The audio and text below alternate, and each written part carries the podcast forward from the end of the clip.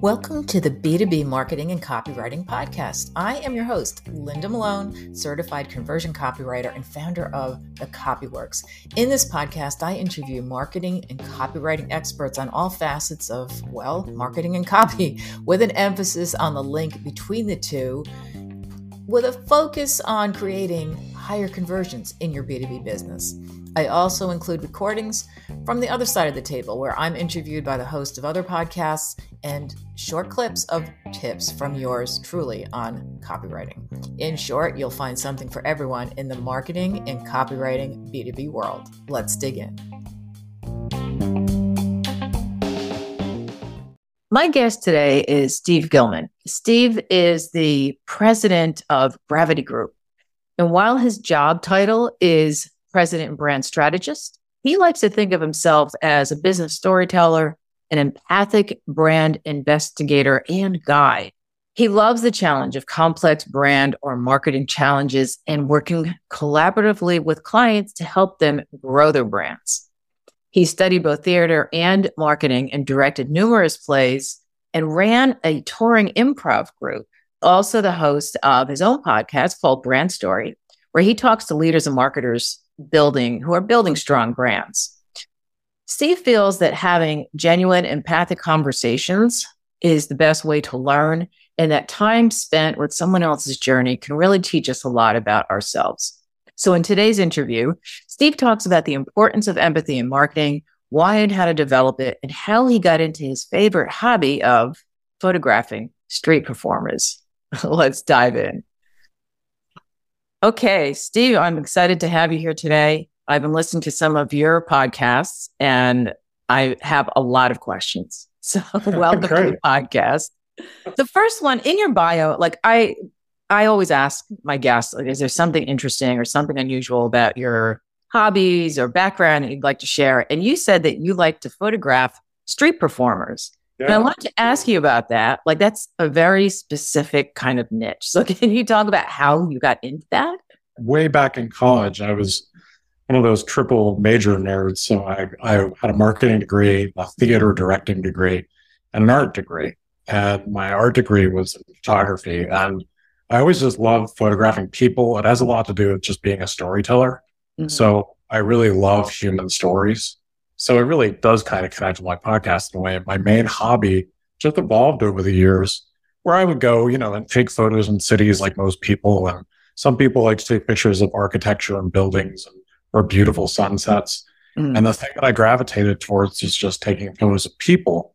And then I started to notice, you know, in a lot of cities, there's a lot of street performers or buskers that are either playing music or wearing a stupid costume to try to make some sort of living.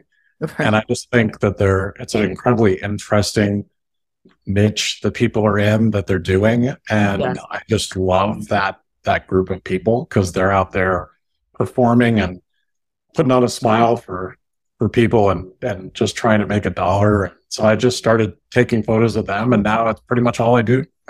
That's interesting. I didn't think there were that many people that actually did that. The ones I've seen, there's a couple that, you know, where people try to scare the public, where they'll stand like a statue and then a kid comes oh, yeah.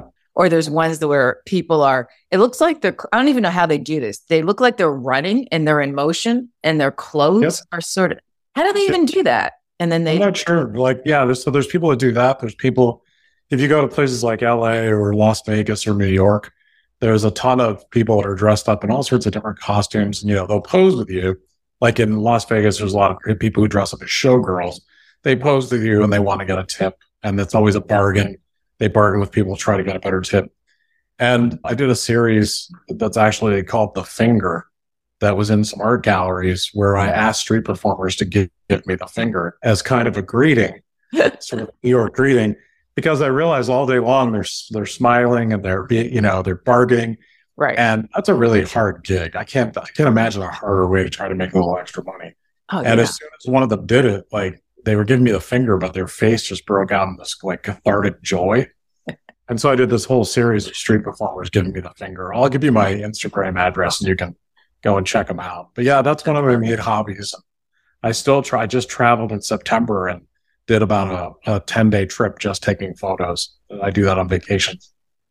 And you you said that it's part of like your storytelling background. So let's lead into that. So you are a business storyteller. So what does it actually mean to be a storyteller? Because it you know it used to be that you, a storyteller would be you, know, you talk to little kids and you tell a story once upon a time. So what how do you see storytelling now? Yeah, I think storytelling is is one of the most powerful ways to differentiate a company from from in their segment from their competitors. Your story can be expressed in so many different ways and comes back to what informs your brand promise, how you're going to differentiate yourselves intentionally from from your competitors, and it comes back to the question of why should consumers care about you and your business. So whether it's B2B or B2C, knowing how to tell stories well and using emotion is the difference between getting your point across and being remembered and not. So very early in my company, we were doing a series of training programs for the US Postal Service. And you wouldn't think of that as marketing. What they were trying to do is change the behavior of some 500,000 odd employees. That's a big audience. Yeah. And what they had done is the thing that everyone does is the boring training videos that everyone mm-hmm. ignores. So all we did is take the same information and make it a mystery story where you didn't know who was the person and who, what character was the criminal and, and committing crimes. You had to try to figure it out. So it ended up being one of the characters you liked. Uh-huh. And that made people pay attention because it was such a different take on doing those kind of programs. So you know, the kind of stories we see, uh, whether they're our favorite shows or movies, the way stories are told and there being a hero and a conflict and a defining moment and all of the classic tools of a story that's whether it's in a play or a movie works extremely well in marketing and storytelling for business. Yeah. And that makes so much sense. And it's interesting because as you're talking, there's a food network show, diners, drive-ins, and dives. I looked into the, I don't know what made me look into it, but I was kind of just reading about the background and all of the restaurants. Have you've seen the show? Yeah, oh, absolutely. Yeah. They say that you have to have an interesting story in order to be considered. And yeah. they weave that into the beginning. And I never really noticed it until I read that. I mean, I, you know, I would listen to the show, but then it's, yeah. it's, yeah, it's true. Every like origin is, you know, the obstacle like every single story on that show, you've got a person who wanted had a dream or an idea, and then they run into the immovable obstacle and the problem that they have to try to overcome. Yeah. And somehow they get past it, but then they have a defining moment where it could all fall apart. Yeah. And then at the end, it's okay. I mean, stories are these kind of stories are so universal, and it's really, it's just fascinating to me how many companies and organizations don't take advantage of the fact that human beings were all we're all biologically programmed to connect with story. Why do so, you think they don't as much? I mean, for the ones that don't. In B2B, I think it's a problem that people think business people speak business. Like we get right. to work and we just set aside the fact that we're human. Yeah. We're still purely emotional beings. We just happen to be at work. And I think that sort of old school, like you're at work, so you're a business robot mentality kind of makes people think like, oh, well, everyone's going to buy logically. They're going to buy based on our features and benefits and what we are selling and why it's good for them, not based on a story of someone like them who had a problem and we helped solve it. So I, think that has a lot to do with it. And then other companies, I think usually it's just either, it depends on what type of marketing they're doing. Performance marketing, where you're just trying to get someone to click and buy a buy an iPad or buy a widget and you can measure that. It's very different when you're doing brand marketing and, you know, you need to tell stories. So I think from organization to organization, there's different levels of sophistication of how much they've embraced storytelling. But the mm-hmm. organizations that are all great organizations who are winning in their segments are usually also very good at storytelling. Yeah, and it seems to be a big topic on LinkedIn and in marketing in general. Yeah. Do you do you think COVID had something to do with it where that really kind of pushed all of us to our limits in some way? Yeah, it might have. I think it at least maybe heightened the conversation to where, you know, if you take away a lot of face to face and easy access to each other, you maybe get a little bit more intentional on how can I get other people's attention? And storytelling is one of those tools that when it's in your toolbox, you really know how to do it. Right. That you know, with LinkedIn, for instance, you know, everyone got on there even more. And, you know, LinkedIn's changed a lot to tell their own personal brand story or to tell the story of their, you know, side gig or the thing that they're doing their own, you know, one person consulting business. So when you think of all the posts that people are doing, yours included, you're storytelling every single time you do it, whether yeah. it's a short snippet or whether it's a long form story. So I think it probably just heightened people's awareness that it works. It seems too that there's a fine line between oversharing and oh, yeah, yeah, because you have the personal branding and it, it's like so much on LinkedIn is they talk about people want to be authentic, which that word's getting so overused, you know, but yet you don't want to go over the line. I mean, do you see that there's a line and, and I, you know, I don't, I'm not sure there's a line. I think it's what works for each person's individual brand. Depending on what you do for a living, how personal you get, how much you share. In some segment, it might be an overshare. Mm-hmm. In another segment, it's perfect. It's exactly the right tone. So, it, you know, I had Claude Silver, who's the chief heart officer for VaynerMedia on, on my podcast. And her title is chief heart officer. So it's a different take on how people do HR. And it's very much connecting with people on an emotional level about what they are trying to accomplish in the workplace. So, you know, she's very transparent about what she's going through as a person, what she's struggled with in the past. That fits her brand 100%.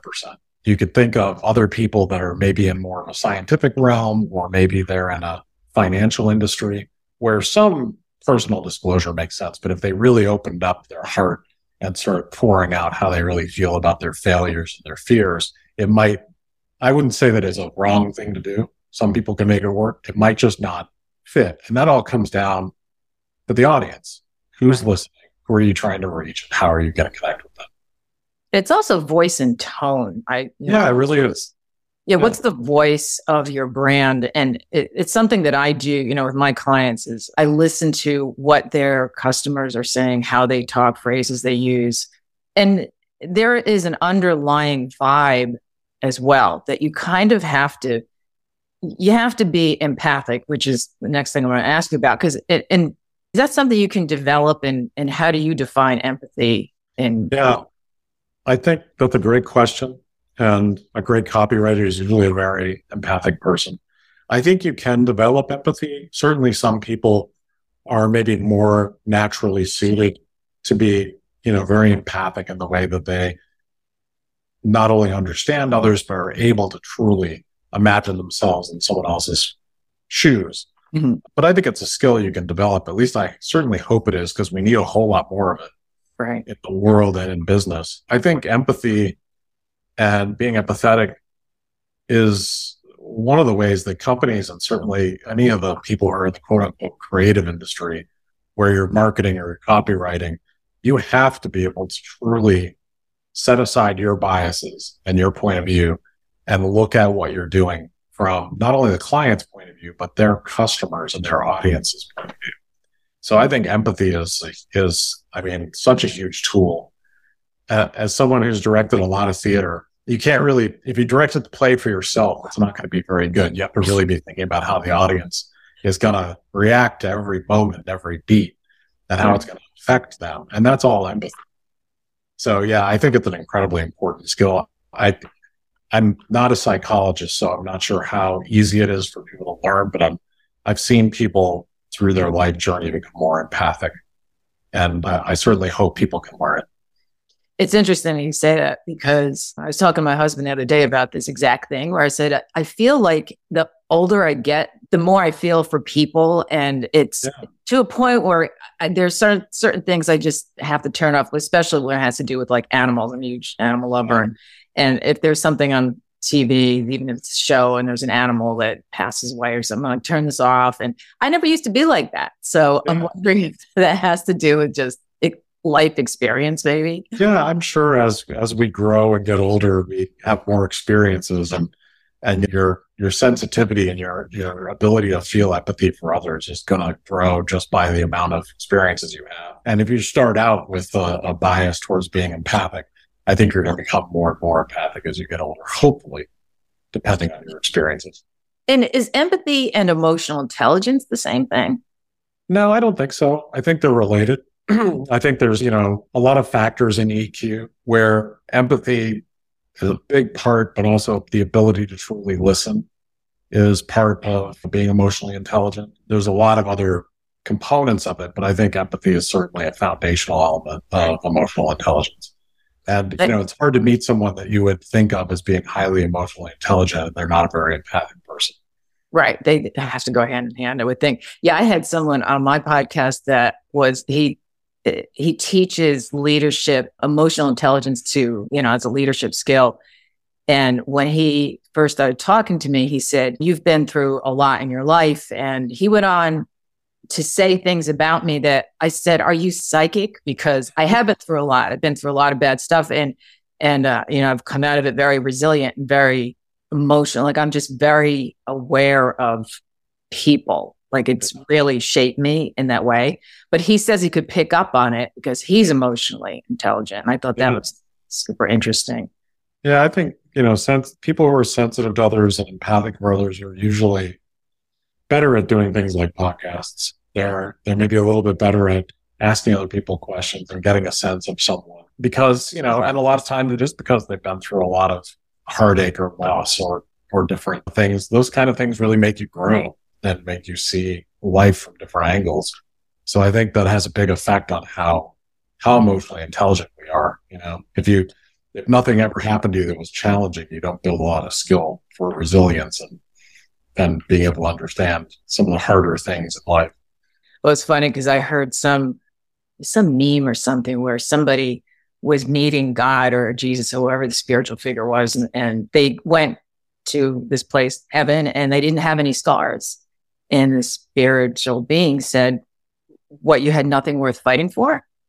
Like, so you, we all had these scars that from, and that's the thing, it could go one way or the other because you always hear about these people who go on these, you know, horrible rampages and, and kill people. And it's, oh, well, you look at their childhood and they had a horrible childhood. Maybe they were abused, but not everyone who's abused becomes this murderer. So it's like, what do you do with what your, your experience is? Do you bounce back from it? Do you learn from it? Do you look at it?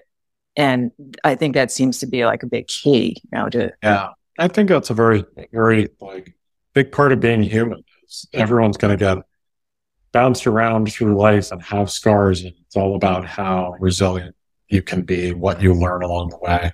And that really shapes who you are, what your character is, you know, and you know, some people their trauma was so powerful they can't escape it. But other people, maybe it's part luck, part nurture, part nature, I don't, I don't really know, but certainly, certainly there's a lot of people that have had a lot of trauma that have managed to come through. The thing too is you have mentioned on your podcast that you're an introvert because I am too. Yeah. Do you, do you think that has something to do with, or is it related to being empathic? Do you think introverts are more empathic? You know, I don't know. I don't know whether there's a direct correlation between that, but I, I certainly know that a lot of introverts that I know tend to display a lot of empathic qualities and feel very empathic.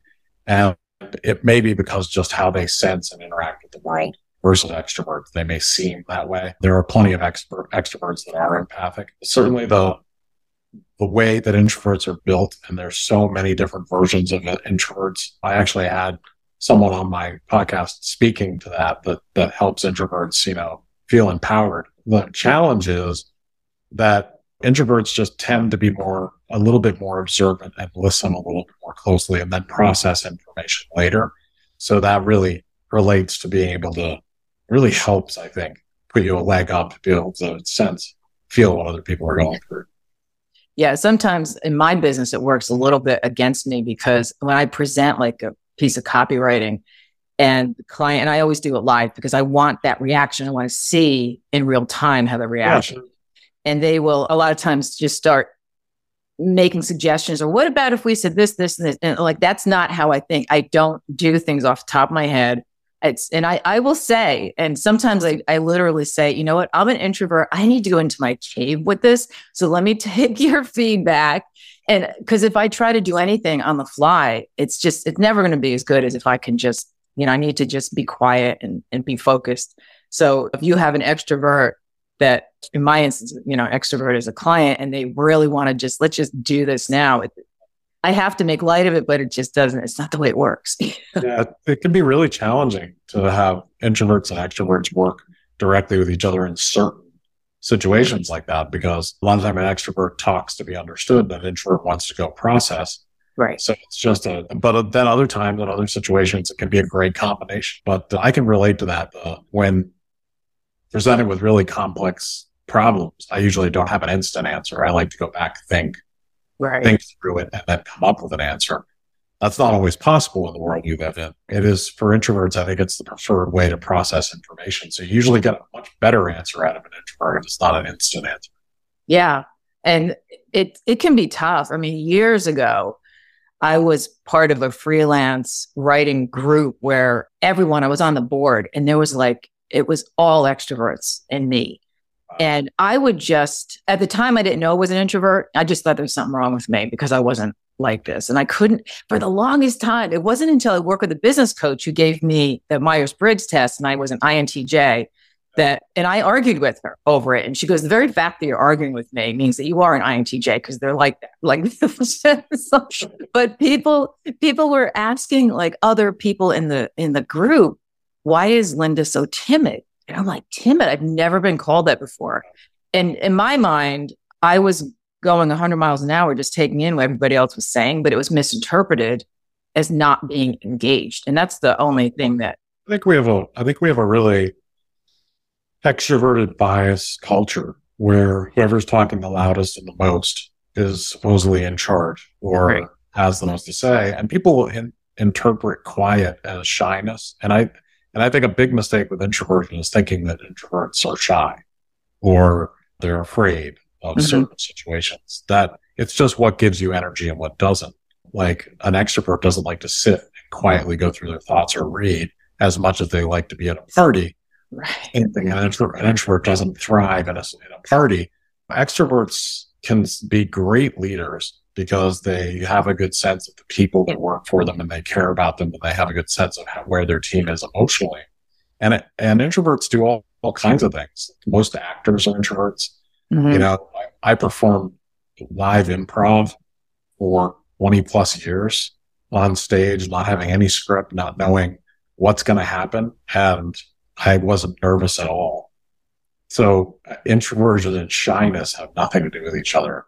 There was someone on LinkedIn who uh, she specializes in speaking about, you know, introversion and yeah. business and and she actually had a little pop quiz on LinkedIn and what kind of introvert are you? So mm-hmm. I'm a social introvert because some introverts are shy. I'm not at all, but yeah, I don't like crowds. I don't like parties. I mean, I will sit and just observing for about half hour before I approach anybody.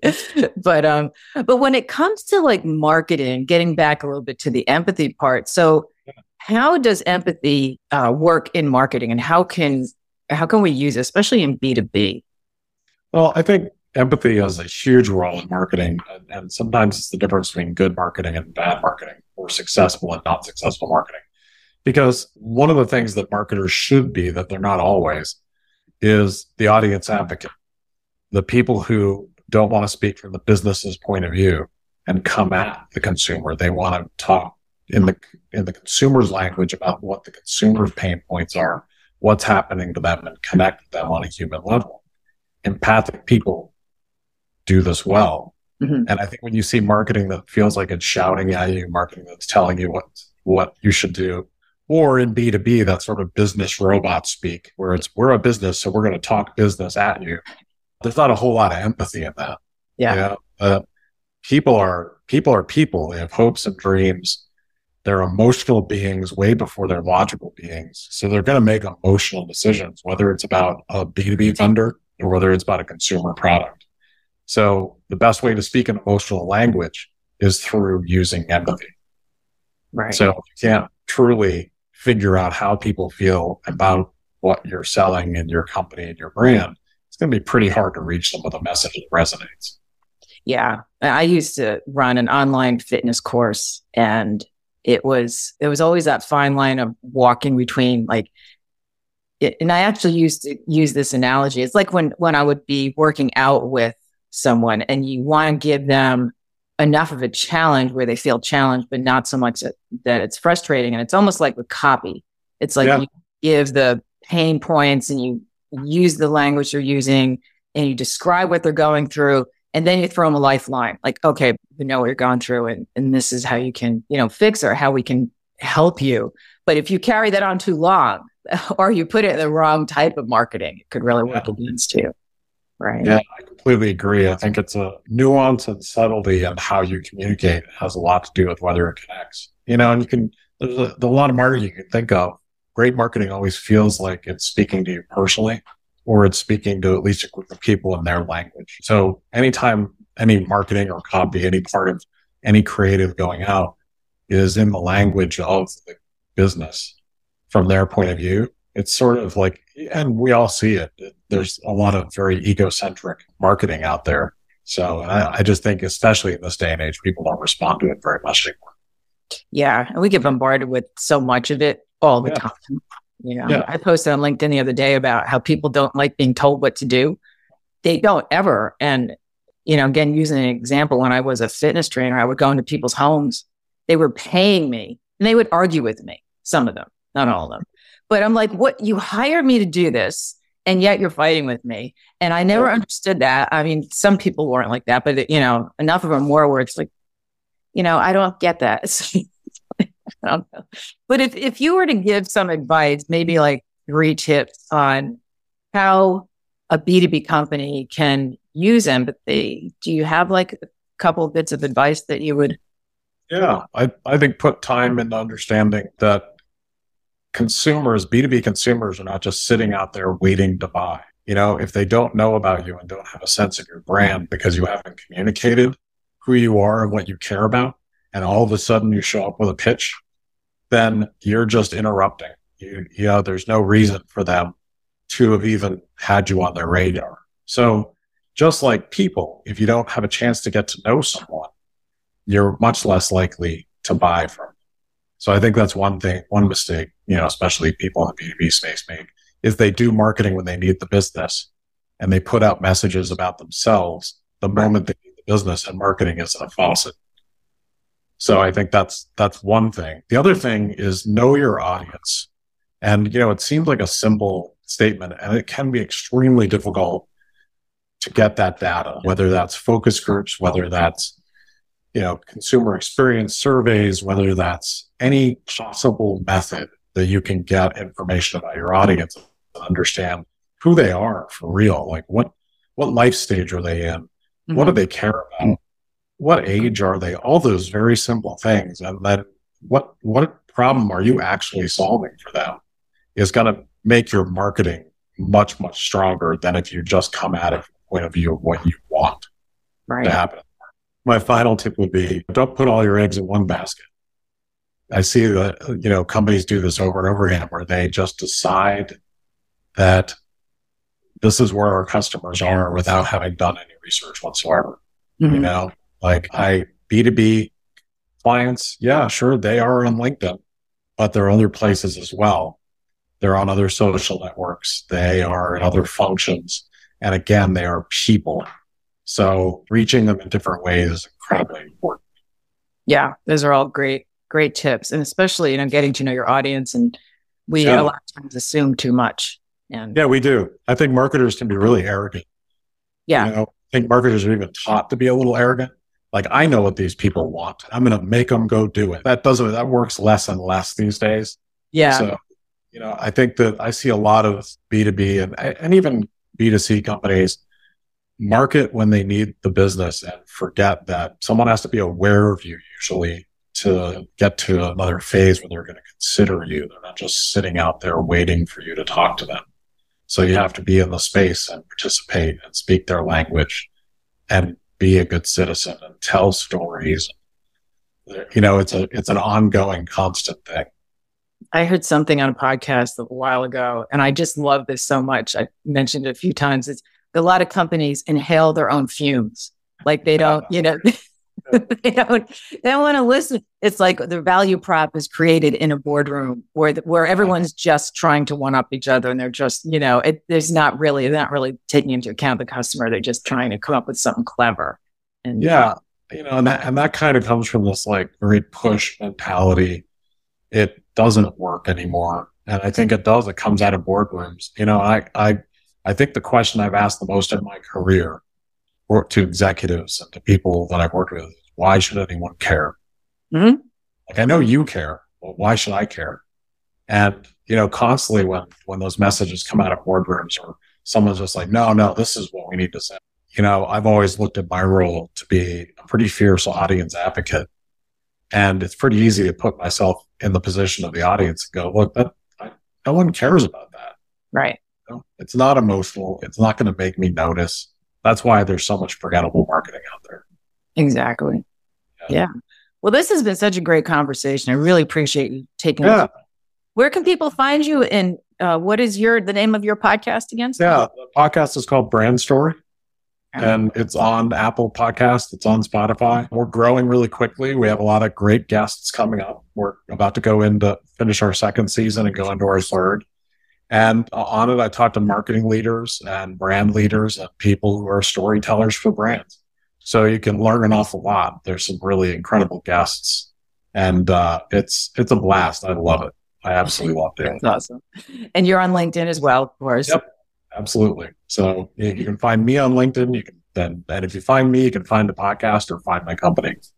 That's awesome. Well, thank you again, Steve. I really appreciate you taking the yeah, time. Thank you. It was really great talking with you, Linda. I hope you have a great day. You too.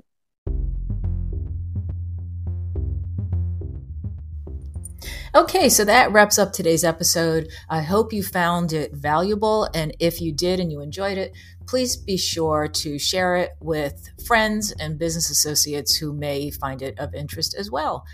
Thanks so much for listening. And be sure to follow me on LinkedIn, or you can reach out to me through my website at thecopyworx.com and we'll talk to you soon.